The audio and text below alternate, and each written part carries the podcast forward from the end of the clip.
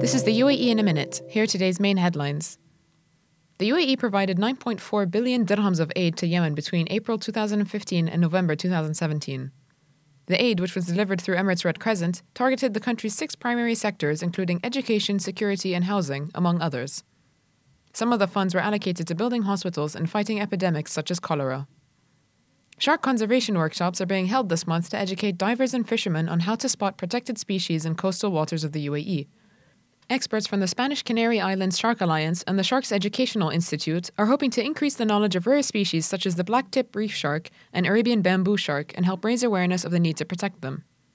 And finally, those who missed out on Burj Khalifa's New Year's Eve light show are in luck. The Guinness World Record breaking show, which replaced the Emirates' usual annual fireworks display, will be repeated every day until Saturday. For these headlines and more, visit thenational.ae. I'm Jaman Jarallah.